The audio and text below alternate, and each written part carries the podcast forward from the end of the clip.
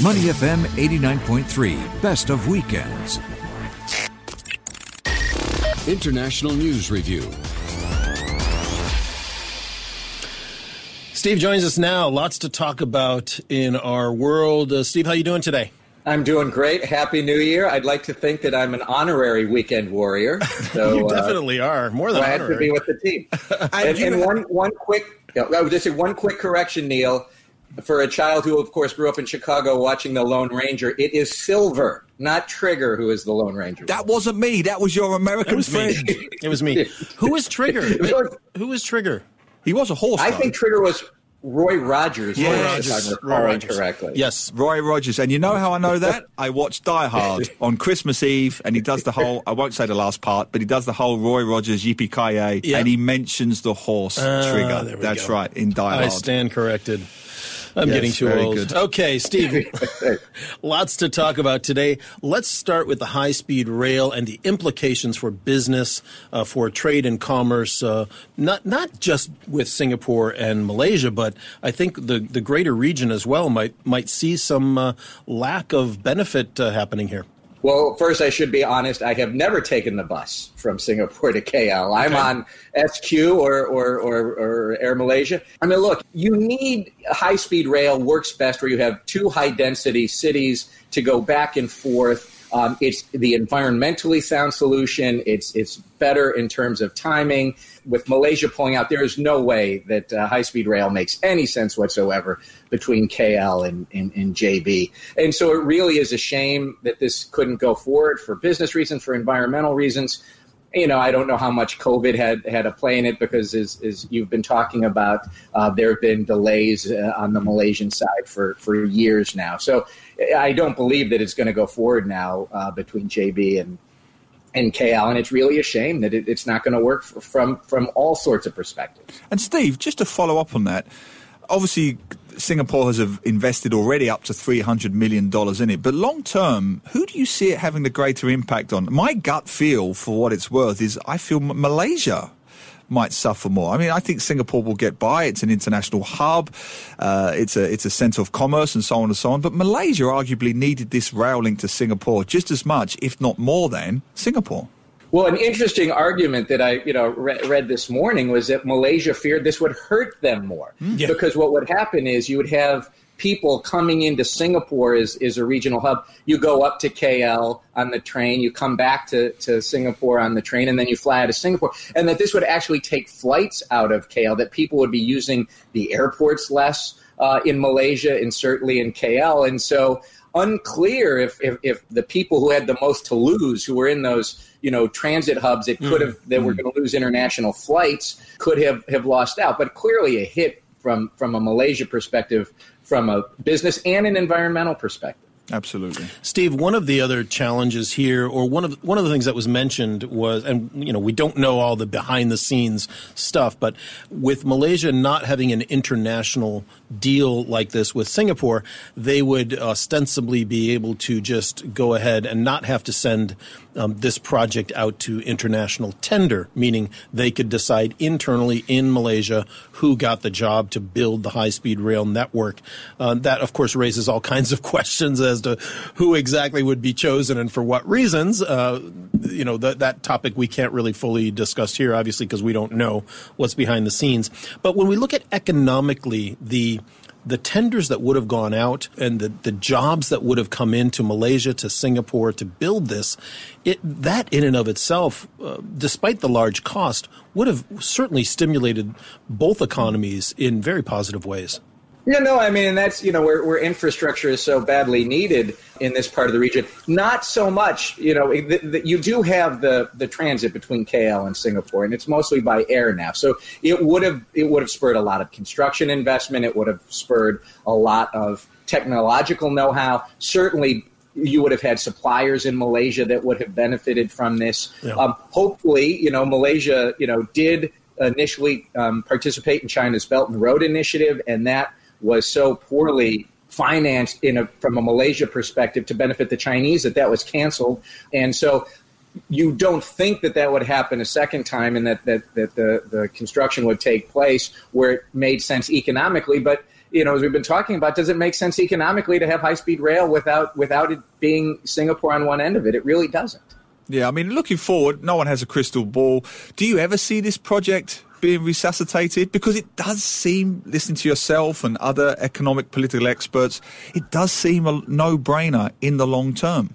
It, it, can. I mean, again, you're right. It, it, it makes sense. This was only going to be completed, I think, in 2031, mm. you know, 10 years from now. So, no reason a new government in Malaysia a year from now may not come back to it. You already have a lot of that land acquired, you know, is, is um, you're not allowed to play golf. Your Jurong Country Club doesn't exist anymore mm-hmm. uh, because they've already taken the land there for the, the station. So it can come back. Hopefully, it will come back because it does make so much sense on, on so many levels, but clearly not until after we're past COVID. And that's the interesting thing, Steve, isn't it? Because it leaves the Singapore government in a certain state of flux. These are considerable sized tracts of land in a land scarce country. They can't stay, you know, roped off with state land signs plastered across the place indefinitely. At some point, Singapore the Singapore government needs to make a decision about those parcels of land in Jurong and in Tuas, don't they?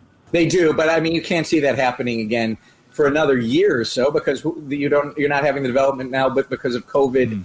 anyway. So it's going to take some time. Hopefully, it can get renegotiated. Maybe you'll get a new negotiating partner. Maybe it, when the the Malaysian finances come back uh, into shape once COVID is in the rearview mirror, you can you can come back to this project. Let's hope they do. All right, Steve, let's move on to Brexit. Uh, just just a year or two or three ago, that was all we were talking about. Yes. What was Brexit? What was going to happen? When was it going to happen? Now it's almost seems like a kind of a sad coda to uh, the year 2020. Um, so we're we're in it now. It happened. What are we seeing as the way forward in terms of real challenges or problems with uh, the relationships now between uh, the UK and the EU? Well, I think the short term is what's going to happen with the US in the UK because the UK and the EU have their trade deal now, and that's you know that got signed basically almost at the stroke of midnight. But the US and the UK do not have a free trade agreement. They need to have one. On the US timetable, um, there's something called Trade Promotion Authority, and that is where Congress forces itself to vote up or down on a on a trade deal as opposed to going through it line by line. It's the only way trade agreements can get can get approved by the Congress. That ends this year. If this deal isn't presented, a US UK deal is not presented to the Congress by April 1st, there isn't going to be a US UK FTA. And then there are going to be a lot of problems, much more so for the UK um, than the U.S. So that's the real issue to watch over the next, you know, really less than three months. And how does the Joe Biden presidency impact upon that, Steve? Joe Biden has said quite publicly his support for Ireland. Of course, he was involved in some of those Good Friday agreements initially back in the days of Bill Clinton and before. So he has close ties to Ireland anyway. He was yeah. very keen to come out and support Ireland, stating a position that was kind of at odds slightly with the British government at that time and the Trump presidency. So his ties, you would imagine, are going to be more closely aligned to a European trading bloc of some 500 million people than it would be to the UK. So how do you see that playing out? Well, look, this isn't a priority for the United States right now. It's probably the UK's number one priority. But Joe Biden has said my first 100 days in office are going to be focused on COVID. Yeah. Um, and then who, who knows what else is going to come up uh, in terms of, of foreign policy. Will you know Kim Jong Un do something in North Korea? What's going to happen with China and and the tariffs there? Are we going to get another stimulus? Through the Congress. Joe Biden is not going to be wasting his time on what is going to be a very contentious trade agreement with the UK because, as close as the US and the UK are, there are tough sectors that still have to be negotiated. Digital tax, is one of those. Farming is another one where the you know the UK doesn't want the hormone fed beef or the chlorinated mm, yeah. chicken mm. coming into their Ireland, and our farmers do. Uh, and so I can't see this getting done by April 1st, no matter how close that special relationship is between the U.S. and the Yeah, there's a lot of political capital that Joe Biden would have to expend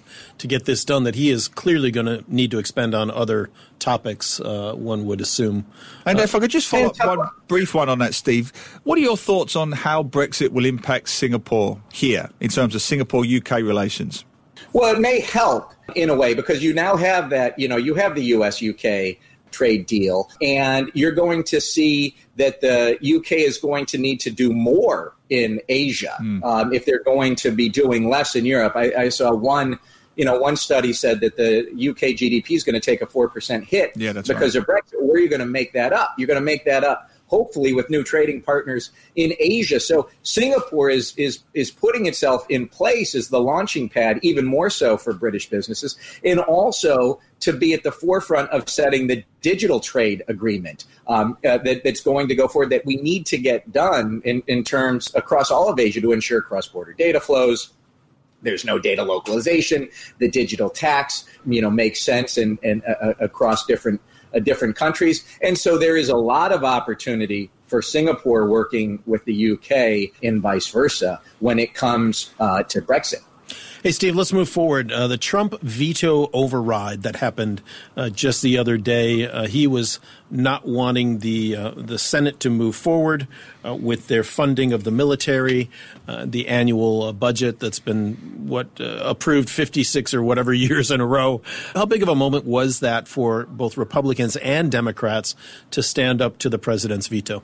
Well, it's, it's the first veto of President Trump's uh, four years in office. So this is, I think, the beginning of the signs that Trump's grip on the Republican Party is starting to loosen as he is going to be out of office, you know, in just a, a few weeks and change uh, time. So this is a, a big deal. Normally, um, Republicans, even when they disagree with the president, are afraid of taking him on because uh, of the president's control over his you know, over the base and that this could hurt those Republican senators, especially with their constituents. Mm. But that didn't happen this time. He got overridden by, by massive bipartisan majorities in the House and the Senate. He's going to lose again this week, which we could talk about in, in, in a minute on the certification of Joe Biden as president. So mm being an optimist, let's hope this is the beginning of some bipartisanship that we haven't seen in Washington in, in more than a decade. But on that point, Steve, a fascinating story I was reading this morning in The Guardian that Ted Cruz, of course, of Texas, mm. several, nine other Republican U.S. senators or senators elect will reject presidential electors from states where Donald Trump has contested his defeat by Joe Biden. Now, even though it's unlikely they'll win, the move is seen as the move is seen as almost entirely symbolic. Why are they still pursuing this? Why is this, for want of a better word, cult of Trumpism still persisting? Would they not be distancing themselves now from the Trump presidency? What is the strategy here? Well, so so what's going to happen on on January 6th is normally a formality, and that's when the Electoral College uh, sends its votes to the Congress. The members of Congress review those votes, and then they certify the winner um, with Vice President Pence in his role as president of the Senate making that announcement. This is Donald Trump doesn't want this to happen. Donald Trump has been urging senators and congressmen to object. He's even mad at his own vice president, who's been so loyal to him um, for four years now. And so you now really have a choice where Republicans have to say, do we stand with the Constitution or do we stand, which is what you know, really is a seditious act, yeah. um, failing to uphold the will of the people. Many Republican senators, even those who did not vote to impeach Donald Trump, are saying we're going to certify Joe Biden as president. That is our constitutional duty. Joe Biden won clearly um, in the in the popular vote and in those states that Donald Trump has contested and has failed at over and over and over again to get overturned uh, by state legislatures or by by by the courts. And so some senators are playing to their base. Some senators who want to run for president, like Ted Cruz, uh, like like Josh Hawley of Missouri, they're doing this for their own political reasons, and it's really going to cause a massive split in the Republican Party.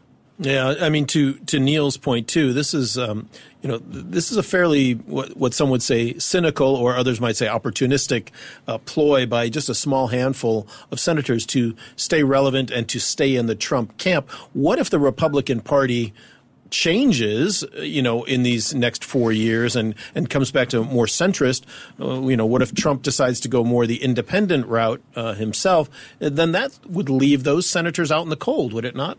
I mean, it's a big gamble. Well, that it's a there, you're going to see a real civil war coming um, in the Republican Party, and you, you, to see how cynical some of this move is, is Josh Hawley, who's going to run for president in 2024, is sending out fundraising materials because he is going to side with Trump in objection objecting to the, the certification. So it's very cynical what, what some of these Republicans uh, are doing. Some of them are doing it to protect their own seat um, and say, well, my constituents want me to do this, therefore I will do this because it's going to, to keep me in the Senate. But then you have others who are saying, we're not going to go along with this, like mm. Mitt Romney, like Lisa Murkowski, like Mitch McConnell, the Senate Majority Leader. So, how this plays out over the next four years is really going to, to show whether the Republican Party can almost exist, or if it does exist, will it be more of a Trump party or will it be more of a traditional center right conservative party? Or to add to Glenn's point, who added to my point, is it, is it also an acknowledgement that whether, you know, was it 72, 72 million ish votes were voted for the Trump presidency. So whatever your whatever the views are on the Trump presidency, the concept, the the philosophy of Trumpism mm. is here to stay in some form, and is the likes of are the likes of Ted Cruz pandering to those 72 million votes. Well, I, I, think Neil, you have to ask yourself: were those how many of those 72 million votes were Trump votes, and how many of them were Republican votes or mm, anti-Democrat exactly. votes. Mm. So that's what's going to split the party. Trump did not get 72 million votes on his own. He got 72 million votes from some people who liked him better than they liked the Democrats, but right. it doesn't mean mm. that they liked him. And it doesn't mean if the choice is between Trump or a more traditional, or I shouldn't say more traditional, a traditional Republican from from years past, they would have gone with them. And so this is where you know Trump doesn't care about the Republican Party. He cares about himself. He cares about his own brand. He cares about his political survival. He cares about his financial uh, survival, and he's going to continue to raise money um, and and because he needs it um, with all his debts coming up and with all the lawsuits coming up. So it's very cynical on so many uh, on so many parts. Um, he's going to be the first president and who, who has never you know conceded um, and participated in a peaceful transfer of power. He's already calling for for protests that are going to mm. you know come forward. I don't know how bad it'll be, but he is going to go out the door kicking and screaming. All right, let's move on to something that has a direct implication uh, for the next Congress, and that is this runoff election in Georgia coming on Tuesday. You heard Andreas Preuss uh, from Atlanta about an hour ago talking about that. What's your take on that? Well, this is going to come down to who brings out their voters. It, it, in close races, it, it always comes down to the ground game. Can the Democrats get their voters out? More so than the Republicans can get their voters out. We know that Georgia has gotten to be a very, you know, purplish state, you know, only separating Trump and, and Biden by 12,000 votes. It's going to likely be that close again. The interesting question is if Trump is hurting his own cause or hurting the Republican cause, not his own, hurting the Republican cause by talking about how this election is an illegal election.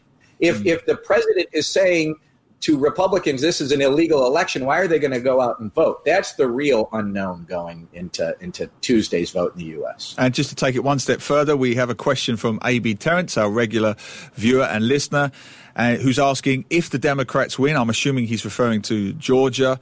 Where does that leave Wall Street? Where does that leave the economy if the Democrats end up with the slight balance of power in the Senate? Well, it has major implications for a lot of different sectors. Certainly, um, you know, the financial services sector in particular. Uh, but it is because what's going to happen is if the Democrats win both of those seats, then they have the majority in the Senate because it will be 50 50 and the tiebreaker goes to the party that controls the White House. Um, and so they will get to name all the committee chairs. They will get to name what bills go to the floor. They will have the ability to pass things. Now, great legislation, massive legislation, typically would require uh, 60 plus votes. Mm. So it is not going, you're not going to see a massive changes in a 50 50 Senate with the Democrats in control, but you're going to see other changes. So it will have a big impact on infrastructure. It will have a big impact on the climate. It will have a big impact on, on almost every sector that you can imagine because so much needs to get done in the United States. It will probably have a big impact in terms of, of uh,